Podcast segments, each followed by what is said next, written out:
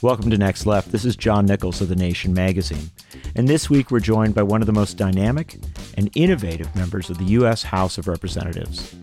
Ro Khanna was just 27 years old when he entered a 2004 California congressional primary as one of the first challengers to a Democratic incumbent who had voted for the Iraq War. Khanna lost that race, but it marked him as a pioneering, bold progressive. He eventually served in the Obama White House and then took on another Democratic incumbent to win a U.S. House seat in 2016. He's served since then as no other member of Congress, taking on issues of war and peace, corporate monopoly, and the future of the internet and AI technology.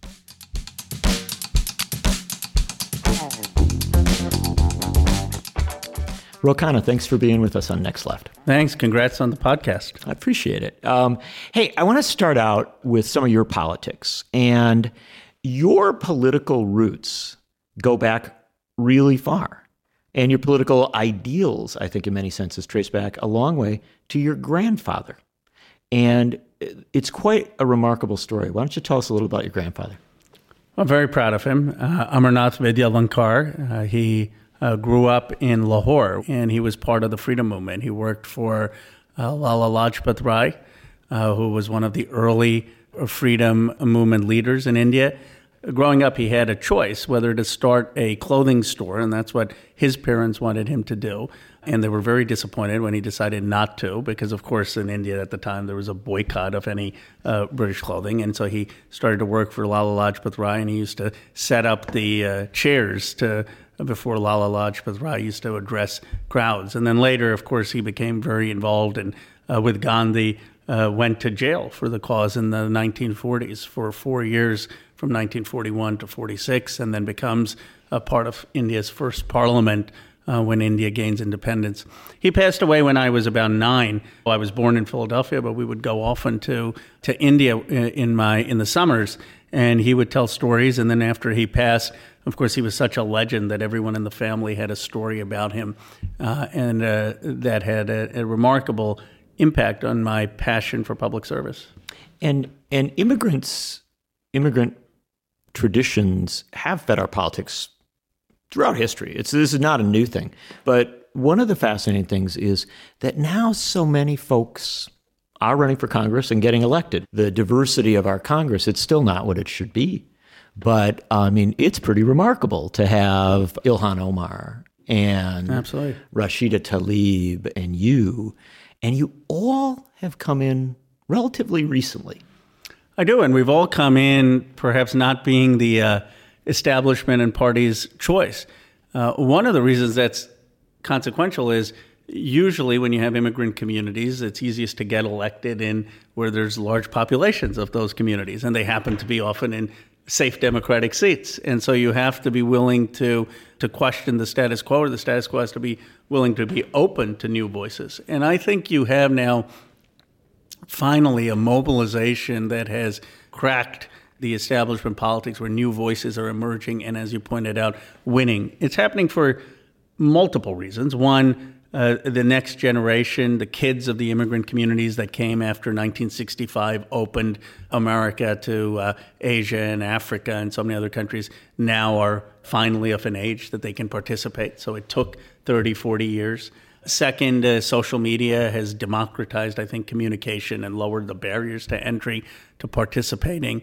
A third, this new generation is deeply progressive, young people in many places, and are open to, to voices and finally, I, I, do have to give some credit. I mean, I don't share all of his politics, but I do think Barack Obama transformed the vision of what was possible in American politics. And I remember my mom literally crying on the phone. I was in California when he won, and I was I was amazed by the emotional impact that had on her. I I never seen her have that kind of emotional reaction.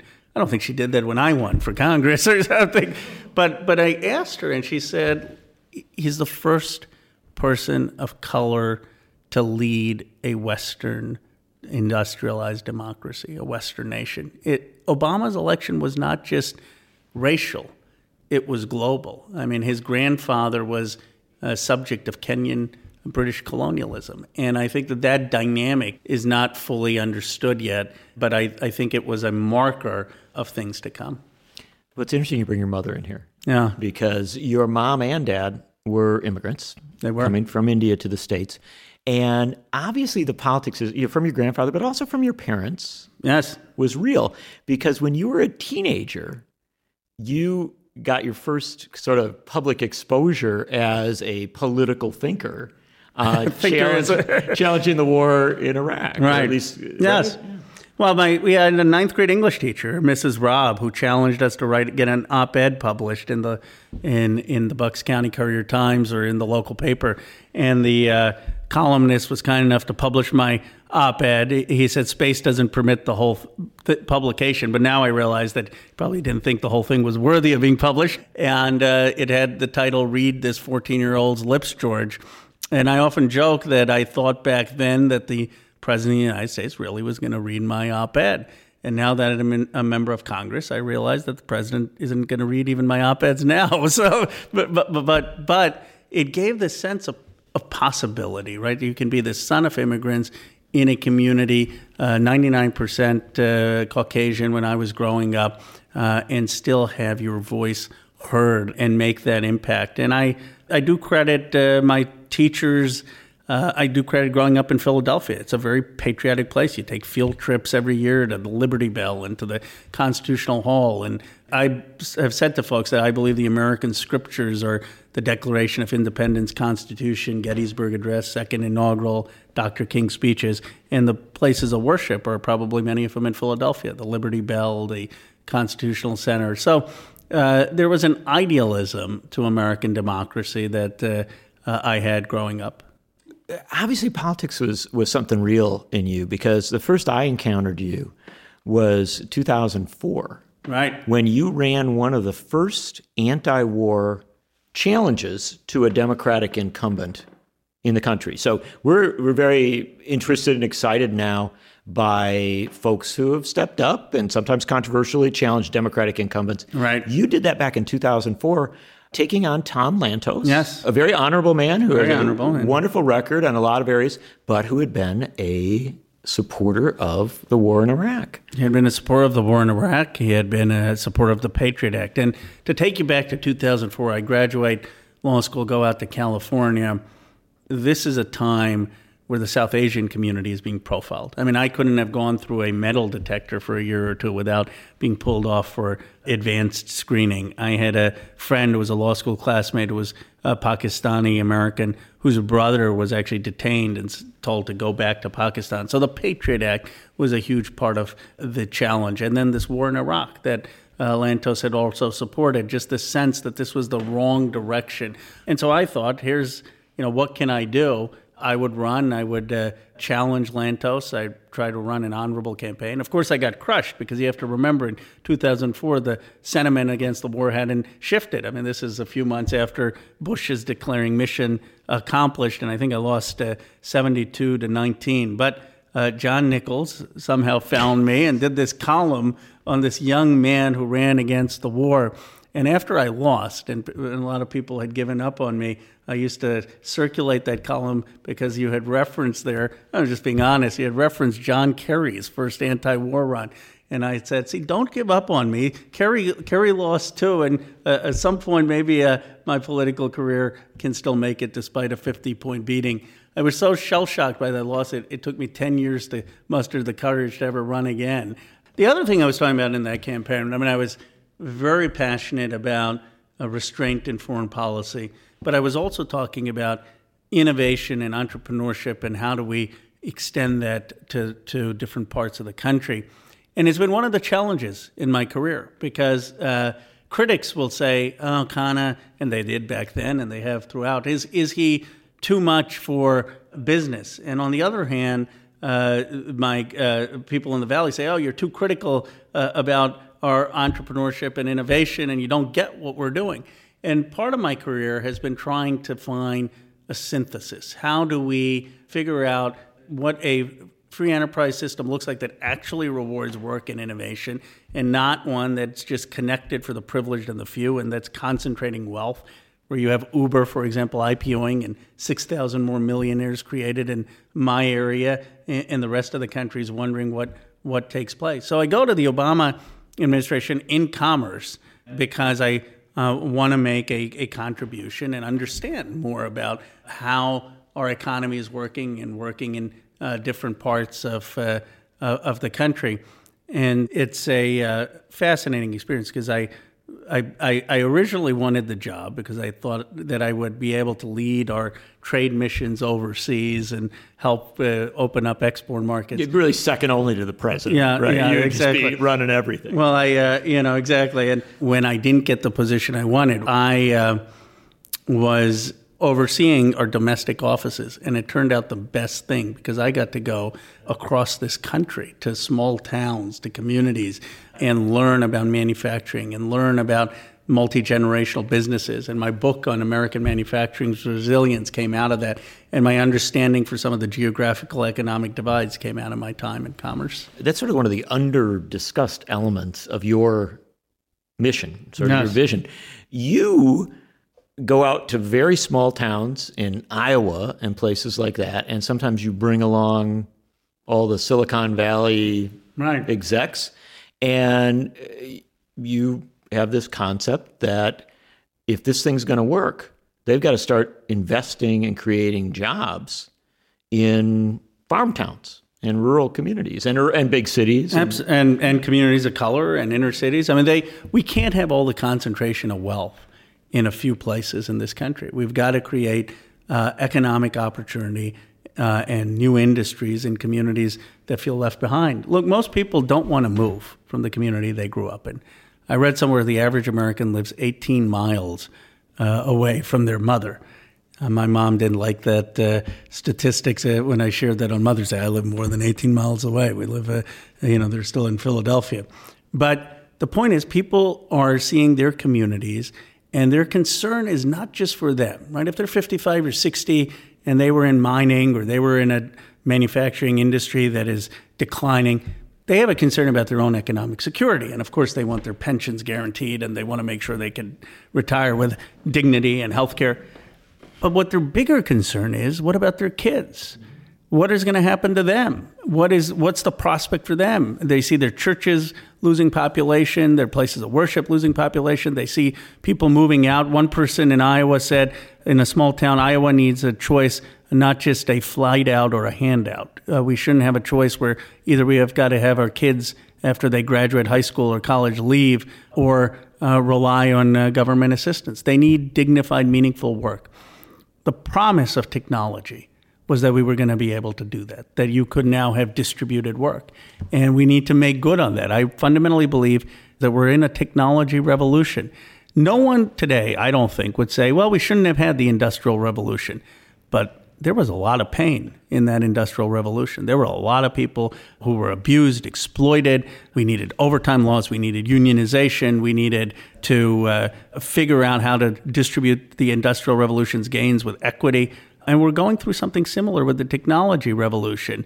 Uh, so, what we need is the same type of organizing for equity of people who are working in the tech industry and the same kind of distribution of opportunity so everyone can uh, be digitally proficient. Doesn't mean everyone needs to be a coder, that's silly, but everyone does need to have access to basic uh, tools of technology to have basic industry to succeed in the communities where they live. And it strikes me that the the failure of the Democratic Party to talk about this technology revolution in a nuanced, smart way is in part why Donald Trump is president. I believe that to be the case. I mean, I think you have had a lot of these communities say, "What happened to me?" Let's let me put it a little more starkly. You have all these new people coming in; they're doing really well. Our families, we've been here for generations. Some of our grandparents or granduncles, we we died for this country. We or we risked our lives for this country in World War II, and even going back to World War One. Uh, we served. We built the industry that propelled America, and now we feel that we don't have opportunity. Where is our voice? Someone told me this story in Pennsylvania. Donald Trump went and promised in one place that the coal mine was going to reopen. And everyone in that town knew that wasn't going to happen. Everyone knew that, the t- that there was some reason that the coal mine wasn't coming back, whether it had to do with automation or I don't remember the details, but the whole town knew that that coal mine was never going to open. But they all voted for him. And I said, Well, why, why would you vote for him if you knew it was a lie? He said, Because at least he said something. At least he offered some vision. We haven't had people offer a vision. We've got to offer a real vision for these communities of how they're going to participate in the technology revolution, what place they're going to have, how they're going to have greater opportunity than before. We'll be back after these messages. For more principled progressive journalism from the nation, you can subscribe online to our print and digital magazine. And right now, we've got a special deal just for Next Left listeners. You can save over 90% on a digital subscription and get digital access to all of our articles for less than $1.50 a month. Or you can have our print magazine delivered to you for just 60 cents an issue. You can find it at thenation.com slash podcasts subscribe. That's thenation.com forward slash podcast subscribe. Every time you support The Nation, it helps us make this podcast. So if you're enjoying the show, please consider becoming a subscriber.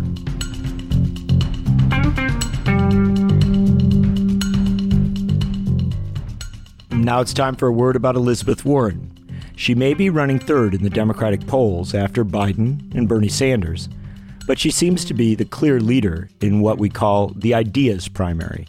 For comment and analysis from Katrina vanden Heuvel, the Nation's publisher and editorial director, check out our sister podcast at The Nation, Start Making Sense, hosted by Jon Wiener, the coolest man in LA. New episodes every Thursday at thenation.com or wherever you get your podcasts.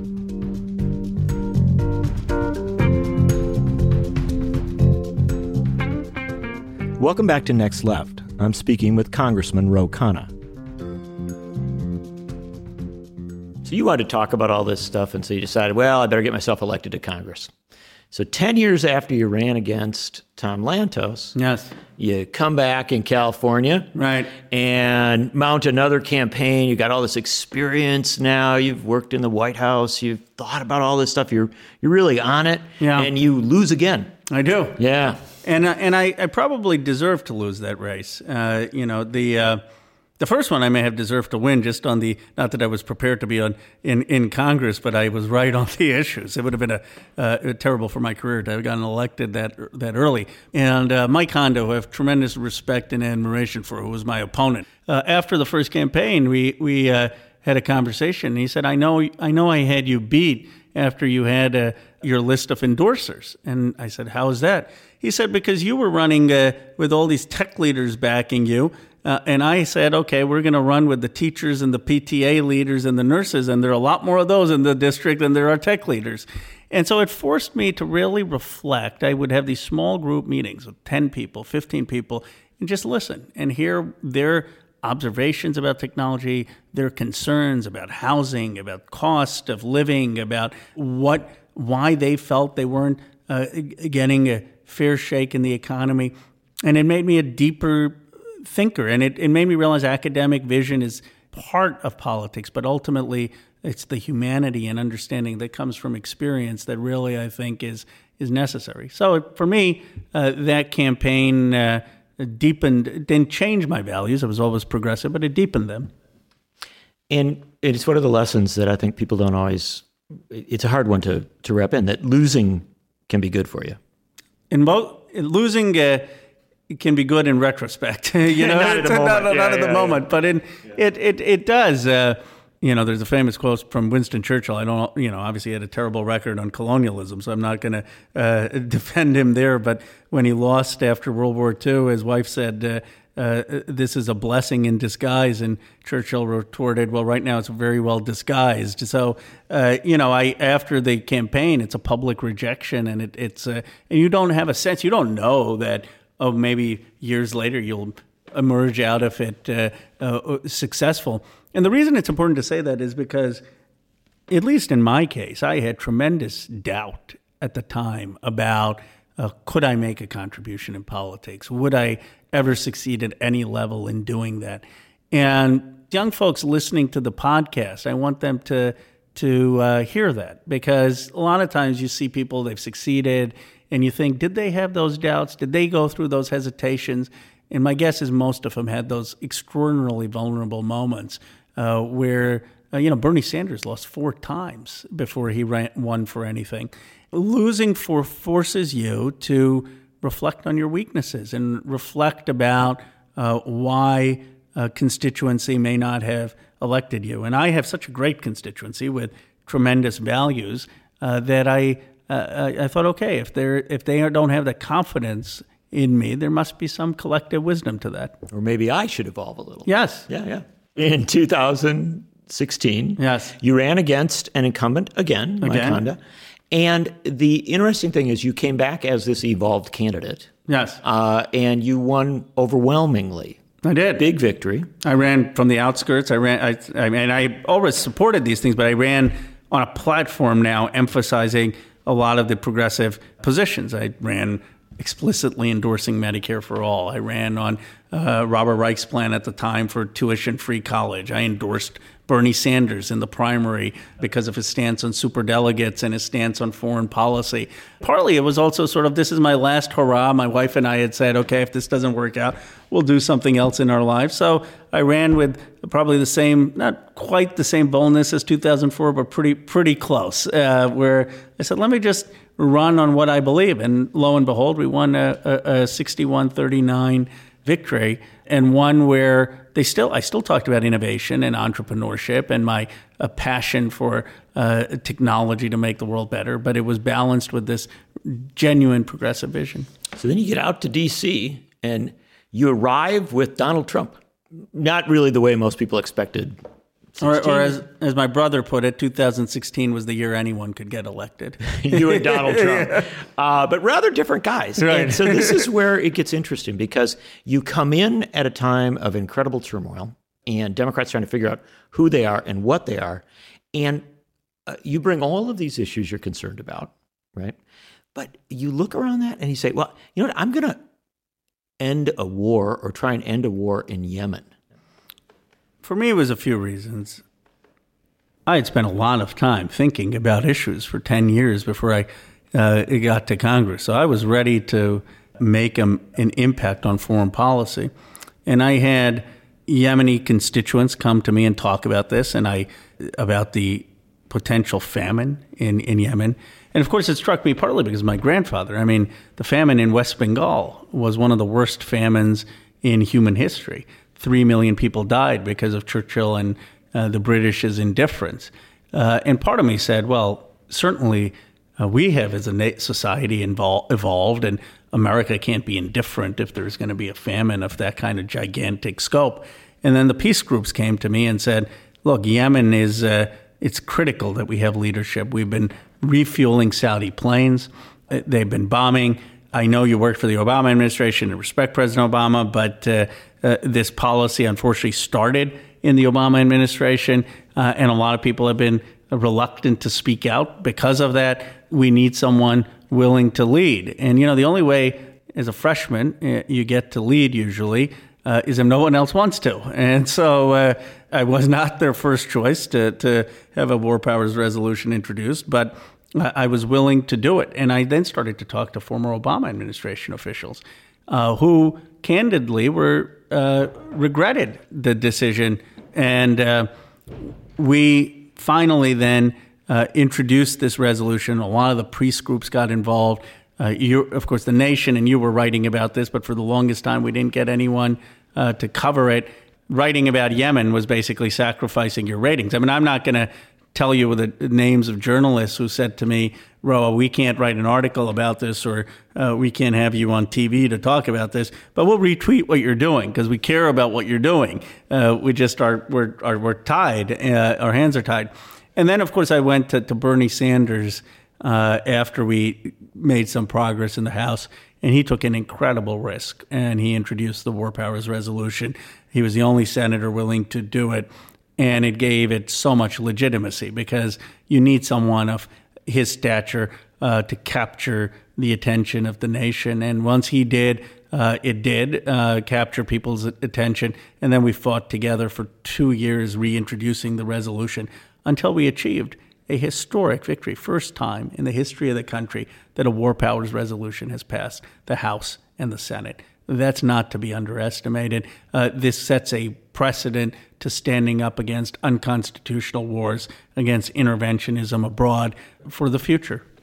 We were talking previously, and, and you said that uh, of all the Dylan song, Bob Dylan songs, the one that struck you as Masters of War. Yeah. One of the things that you were pointing out was that you liked it because it it talked about the defense industry contractors, the defense contractors who are profiting off it from wars, and that was the most egregious in the case of Yemen. To tie it back, I mean, you have American arms being sold to the Saudis, being used to bomb kids in Yemen. And these weapons, actually, the Saudis are uh, giving to Al Qaeda in Yemen and being used against our troops. And Dylan, as, as only he could, says, well, who's making money of this? Yeah, we got to blame the politicians and we've got to blame some of the policymakers. But what about those who are profiting off of this? That is sickening. And uh, we need to really think in this country about the overinflated defense budgets and why we need to have uh, a reallocation of those resources. I, I introduced a, an amendment in this Congress to freeze defense spending at Trump levels in 2018. That is about $120 billion more than Obama. 717 billion to freeze it at that. Trump's budgets have almost 100 billion dollars and, and this budget has 150 billion dollars for an overseas war contingency fund. It's a fund to fight future wars. And I lost that committee vote 7 to 26. I couldn't get the majority of Democrats on the budget committee to agree that we need to freeze defense level spending at Trump's 2018 budget. And I guess my question is how can you be against pointless wars, endless wars, interventionism, and vote to continue to fund it? Uh, obviously, there needs to be a change, I would argue, at the presidential level, somebody other than Donald Trump.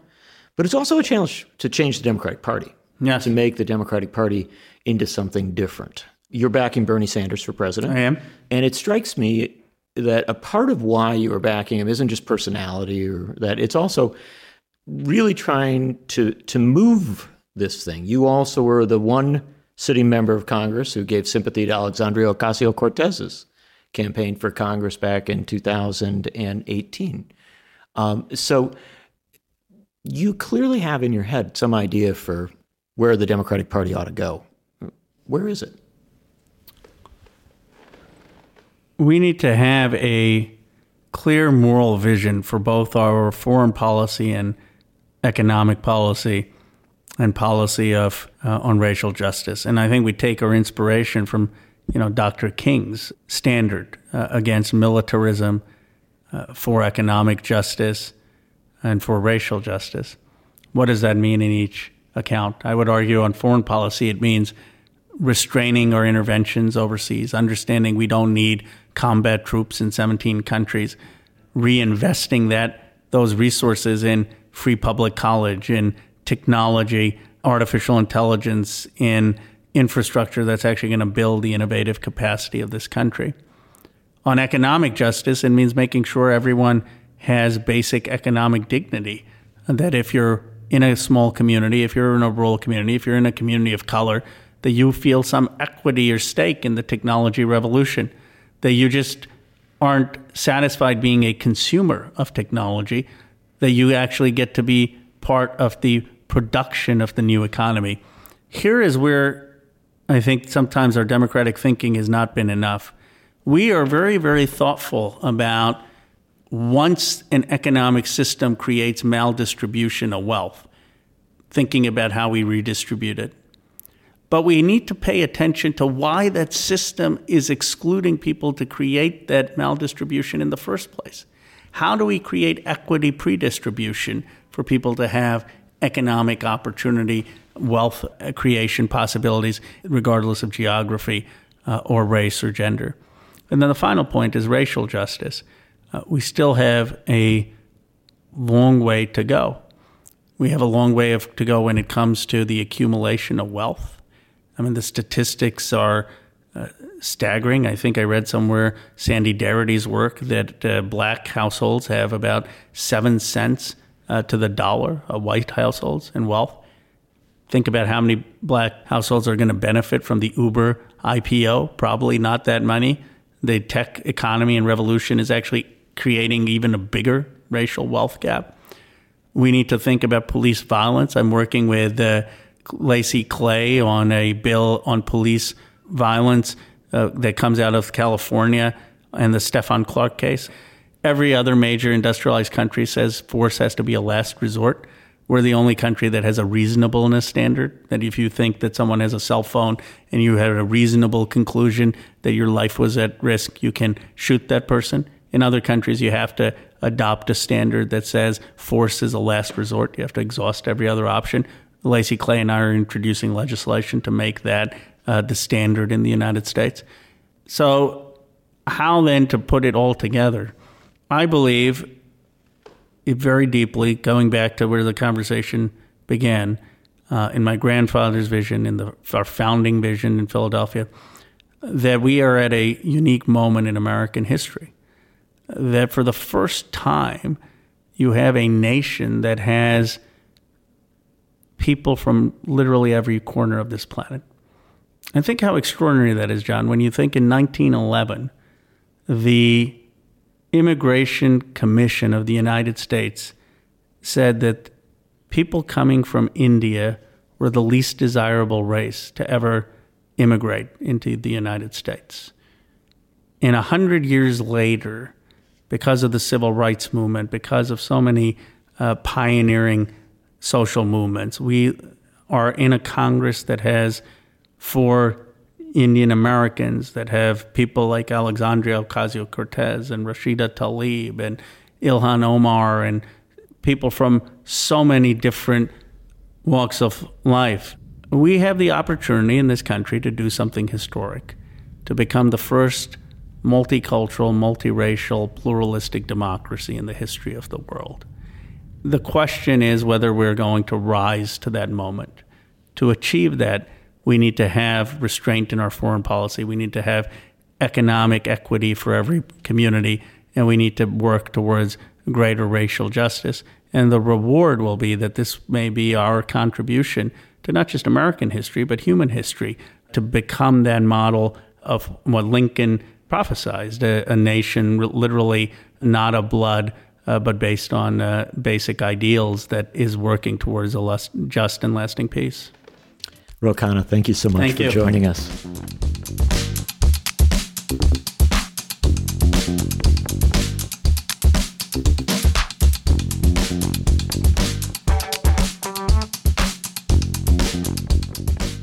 Join us next week as we take the next left with Texas Judge Franklin Bynum. He's a jurist who sits on the Harris County Court bench, but he's taking on some of the biggest issues in the country, including cash bail and prison abolition.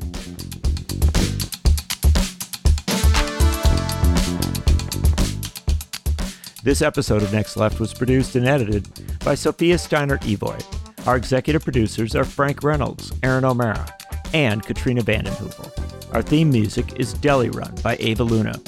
You can check that out at avalunagroup.com. Our logo was designed by Sinead Chung.